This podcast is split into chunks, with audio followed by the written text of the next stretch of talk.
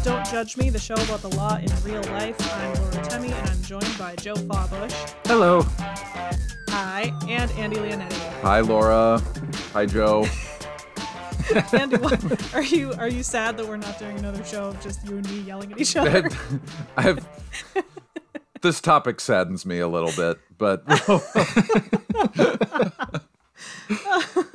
I you know I I expected you to make fun of us for covering kind of a nerdy legal topic, but I didn't think it would make you sad. That that I didn't that that sad might be a little unfair.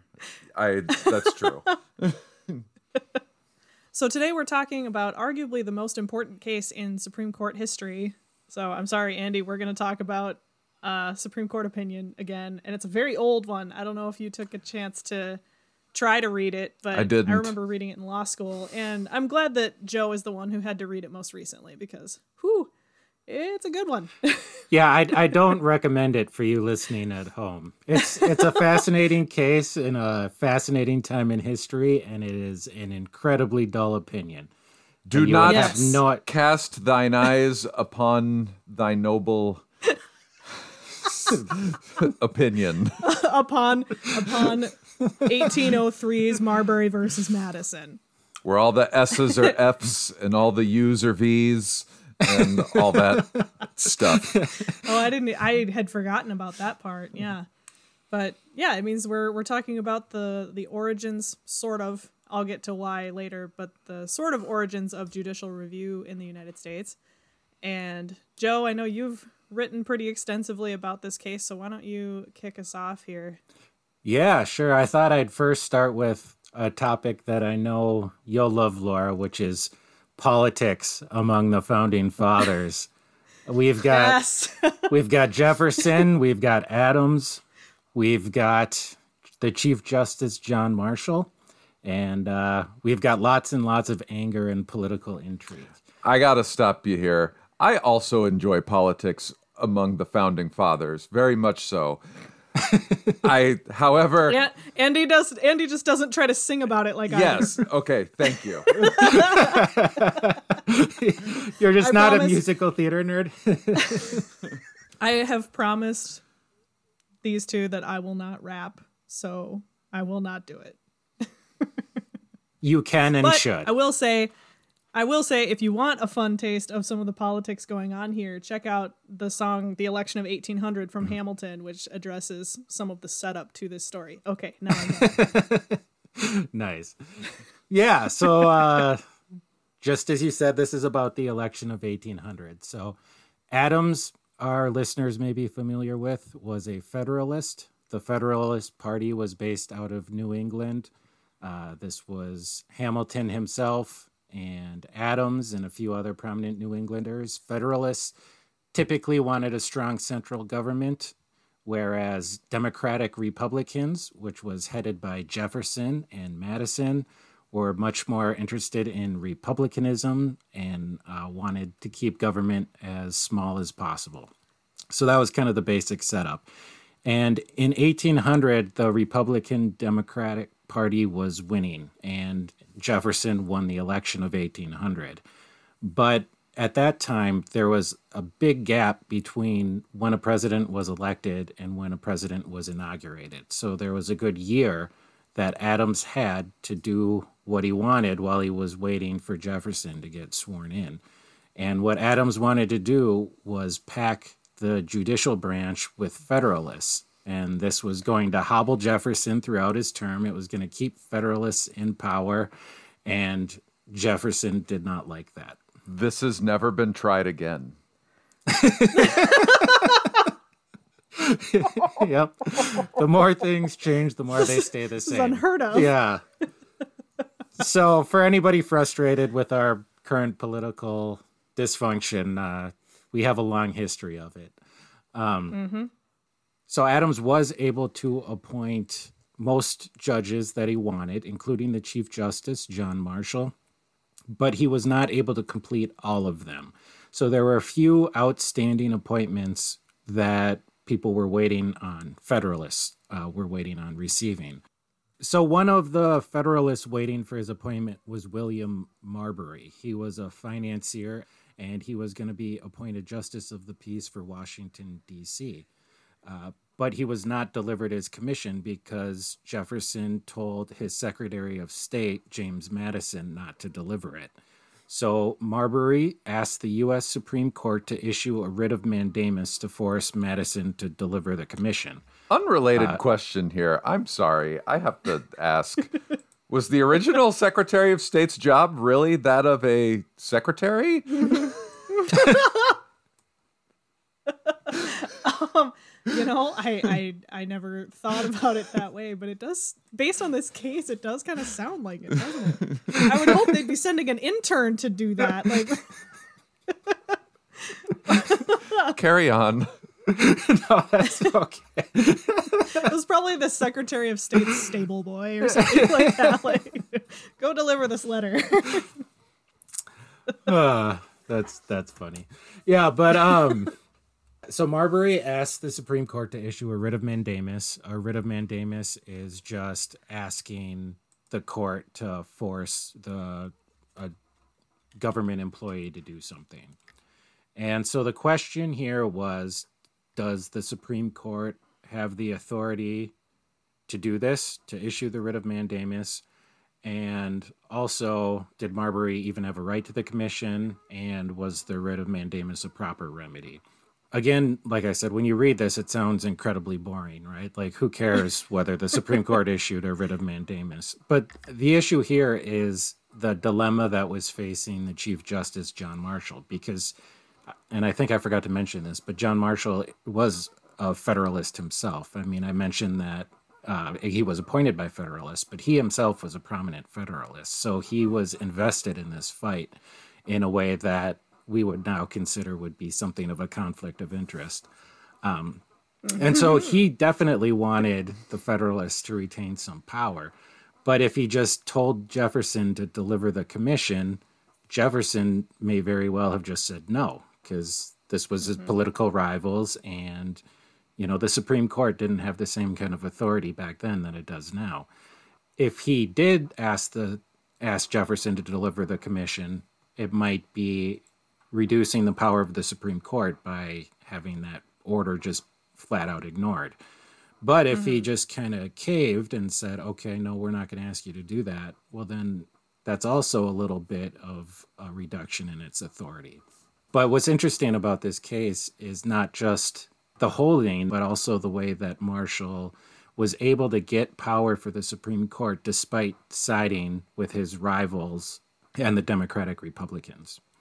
So, how did he do this? Uh, well, he said that Marbury has a right to the commission and that a writ of mandamus was the proper remedy. In essence, what he was doing was framing Jefferson as being in the wrong here and, and violating the law. So he kind of started with that. But then he said the Supreme Court does not have the right to issue the mandamus. And he did this because he said that the act, the federal act under which he was asking for this writ of mandamus exceeded the original jurisdiction given to the courts in the Constitution, specifically Article 3, Section 2. And why this is important is because we had not yet established at this point that it was the Supreme Court is able to declare an act of Congress unconstitutional. At the time, there was quite a few different thoughts among the founding fathers about which branch would have ultimate responsibility for deciding whether a law was constitutional or not. Uh, Jefferson himself was under the impression that it should be all branches of government. Uh, but many Federalists, including Hamilton and obviously the Chief Justice, thought that it was the judicial branch that should have the ultimate authority. And so, by framing this as a way of giving Jefferson the win, Jefferson wasn't going to pursue it because he had won. But mm-hmm. but he set it up in a way where the court was ultimately responsible for judicial review and could declare an act of Congress unconstitutional and they thereby basically it was a power grab and so he grabbed authority that way. So he gave he gave his own court the authority. Correct. Right. Yep. Yeah. I wish so I could it, do that. Yeah. I mean, it, it, was an incredibly uh, deft political maneuver. Yeah. Some might say brazen.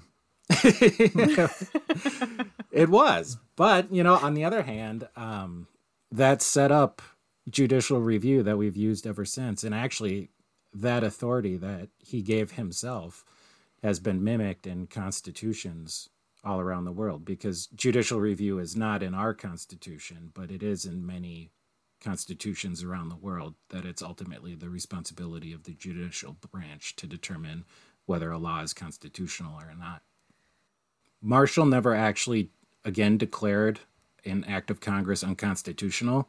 It wasn't until about a century later that the Supreme Court started citing it as precedent for judicial review. So it was kind of a slow burn. Mm-hmm. But now it has this place in our history of it, you know, it's a decision that took place around the time that the Constitution was created. So it goes way back. And also, it's just, it's worked. I know that there's some controversy even still about whether this was the right decision, but uh, for the most part, people kind of accept judicial review as a fundamental aspect of our co-equal branches of government. So that's the short Cliff Notes version of Marbury v. Madison. I, I hope there is a first year law student out there listening and that I just saved you a little bit of trouble in reading the case. yeah. Because it's it's what two hundred pages. I don't. know. What? It's a lot. It's a lot. I might be exaggerating, but It sure feels like it. Yeah. it's really long. It feels like 200 pages when it's written in 1803 Playfair language. Yeah. Like, it's just, it's very, it's very hard. But uh, yeah, it is an interesting decision because today people know the Supreme Court as the place where the buck kind of stops, and you know they're the ones who determine whether laws passed by the states and Congress comply with the Constitution. But Yeah. like Joe points out, that power isn't in the Constitution itself. Whoa, I wonder what um, Ron Paul thinks about that. That I mean, that is true. But one thing that I wanted to bring up is that the power of judicial review was used in the United States before the Constitution was even written. Um, between 1776 and 1787, there were several state courts that invalidated laws which violated their state constitutions.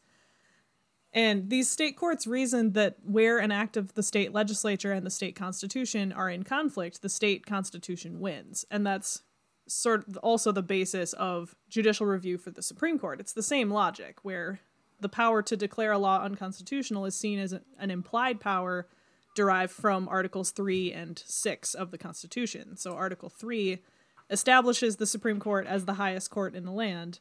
And then Article 6, specifically the portion known as the Supremacy Clause, states that the Constitution, quote, and the laws of the United States which shall be made in pursuance thereof. I just love reading the Constitution. It's fun.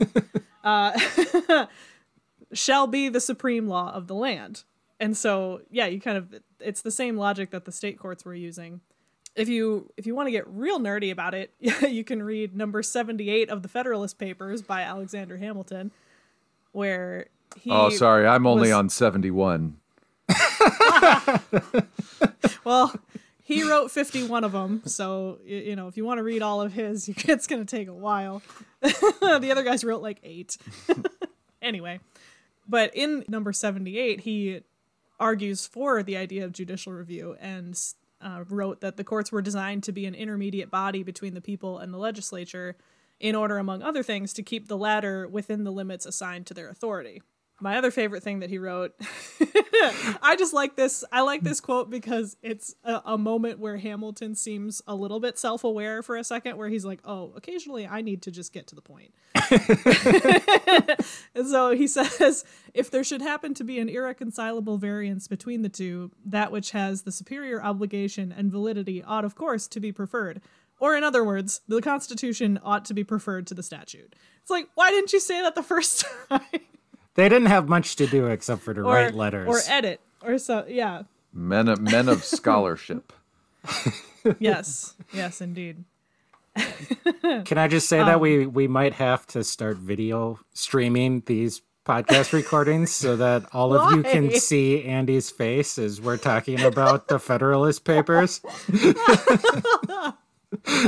I have a copy of the Federalist Papers somewhere. I know I do. Um, I'll I'll mail it to you, Andy. Thank you. well, it's interesting that we that it took a hundred years, and now it seems that we've just have kind of gotten ourselves into a state as a uh, as a body politic that basically anytime a large law of consequence is passed, that everyone just basically says, well, let's wait till the Supreme Court has a chance to weigh in because someone on the losing side of whatever legislation we're talking about, someone is inevitably going to sue to overturn said law. And now we just wait for the Supreme Court to weigh in. And, you know, and Justice Barrett in her confirmation hearing, confirmation hearings last year kind of cited Marbury as a quote super pre- super precedent. Um, Ooh, that's fun. Yeah, and I've never heard that before. Uh, it just kind of it kind of raises the the Supreme Court to the level of kind of extra extra legislature, does it not? Well, I will say that, and I'm not I'm not the only one to think this, but Thomas Jefferson would not be a fan right now of our current makeup. I think I think it's pretty safe to assume that because yeah, he he was not a fan of anything that took away power from Congress. He was big into, you know, elected officials doing the vast majority of the work and nine unelected judges appointed for life deciding the constitutionality of laws would not have flown over well with him. Yeah, Congress is pretty good at uh, delegating work away from themselves on their own. They don't. They don't really need the.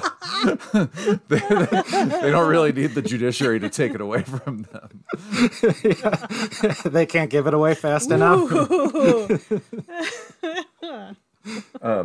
Oh, also, I want to. I want to jump in with my own nerdy little bit here, um, that noting on the kind of you know while we know what the big issue about Marbury v. Madison is, on the on the other subject, the original intent of the case, just uh, you know the delivering of the commissions. Yeah, That is actually a similar case is now unfolding. really. Yeah, at the end of the Trump administration, the president made uh, dozens of last second appointments to a lot of um, boards and commissions and such. These are positions that do not require Senate confirmation, including two appointments that he made to the National Board for Education Sciences to meet. It's a commission that is required by law to meet three times a year and prepare an annual report for Congress and the Department of Education on something. You know, On some. On something. I don't care. Um, Do whatever you want. But anyway, so the Department of Education now, obviously under the helm of the Biden administration, has refused to deliver those commissions to to those appointees. One of which is is uh, John Yoo, as we all uh, more famously known as the author of the of the Bush administration torture memos, uh, to oh, to serve on this commission. Now, this is exact. This is pretty much the exact same uh, kind of course of action that's going down now. The the, admi- the current administrator is literally refusing to deliver these commissions to the appointees who have offered to take themselves, you know, drive themselves to the Department of Education headquarters to receive these commissions. Um, but as such, the the board has not been able to meet yet. Uh, they missed their statutory deadline for writing their annual report, and so now there is a federal lawsuit. That is absolutely the same same set of facts. Yeah. That's great. So the the lawsuit uh, is Hanke, uh, which is Stephen Stephen Hanke, H A N K E, a professor of applied economics at John Hopkins University, and John Yoo, who is now a professor at UC Berkeley, versus Secretary of Education Cardona. So take that, guys. Um, oh, that's great. I, I don't know why you're acting like the, like we told you you couldn't talk about justice. I don't know why you're so upset. the most recent version of the kind of overhaul of massive overhaul of voting rights and elections laws that the Democratic Congress is keeps trying to put together um, and pass in some form where where the House will pass and then it'll die in the Senate unless they unless they throw unless they throw the filibuster in the trash. Let's just you know got to get that out there again. the but the the latest iteration of this bill, which was refiled in August, uh, features a pretty uh, strong assault on the Supreme Court's ability to provide judicial review in these election in a lot of election law cases. Um, so you could probably just call it a a message at this point, knowing that they don't have the votes in the Senate, but pretty clear where the thinking is starting to move on the on the Democratic side of the aisle. It would repeal the uh, quote Purcell principle, which is kind of the the theory that con- that the Supreme Court uses essentially not to rock the boat on election rules changes close to an election, basically. Um, it would forbid both the Supreme Court and federal appeals courts from citing proximity to an election as an excuse to reinstate a voting restriction. It would also bar the justices from considering, quote, a state's generalized interest in enforcing its enacted laws, end quote, when deciding whether to block or permit an election regulation.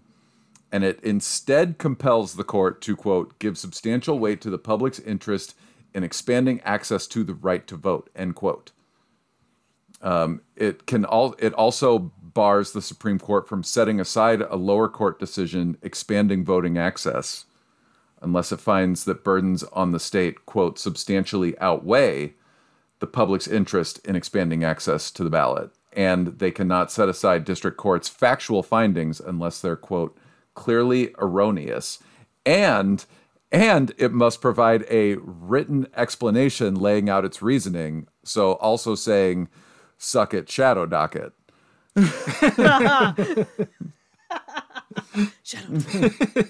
Um, wow. Yeah, that that is really interesting. It's just kind of telling telling them exactly what to do.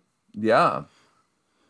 Well, and we did talk about this, I think, ages ago when we talked about how we could get the Supreme Court makeup changed a little bit. I mean, Congress mm-hmm. does have the authority to tell the yeah. Supreme Court that you can't do that anymore. Mm-hmm. I mean, mm-hmm. you know, um, yeah, they just typically don't do that.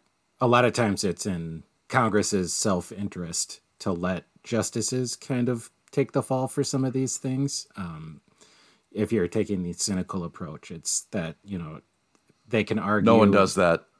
No, no, I'm not. I'm just saying if you would, uh, yeah, it, it, allows some people in Congress to kind of be vociferous in their opposition to something, and then say, "Oh, it's all it's all those justices on the Supreme Court." Um, but yeah, Congress can take that away. Yeah, it's just it's like I was saying before. It's kind of funny how we've just allowed ourselves as a country over however many couple hundred years. I've lost count um, what year is it? To kind of view the judiciary as the as the kind of default stand-in for the the wisdom of the founders. You know what I mean? Yeah. Mm-hmm. Versus mm-hmm. versus these villain villainous both executive and legislative and legislative branches. Um, mm. When, as you know, I'll I'll keep my opinions to myself, I guess. But um, what? I, Why start now? yeah. but the but the explosive use of the shadow docket over the last couple of years has uh, I think I think has called that wisdom into question. Well, it doesn't just need to be your opinion. I think if you look at polls taken, you know, Congress is of course the least trusted branch of of government, but uh, the Supreme Court is slowly and steadily falling. They once enjoyed pretty near unanimous support, as much as anything in a country as big as ours can get, anyway. Um, but yeah, slowly but surely, that's been eroding. So so guys, why why now? Why why did you why did you big old dorks want to talk about want to talk about judicial review now? Well, as Joe alluded to earlier here, I always want to talk about Hamilton. Um, but it's partially because the the subject of judicial review is sort of back in the news again. It is? because of it, I know. I'm sure you haven't seen it, Andy. You don't pay attention to anything. Um, but uh, yeah, it's it's a question that has come up in regards to the new Texas abortion law, because and we will talk about this a bit on sidebar next week. Ooh. But it seems, yeah, doing a teaser this time.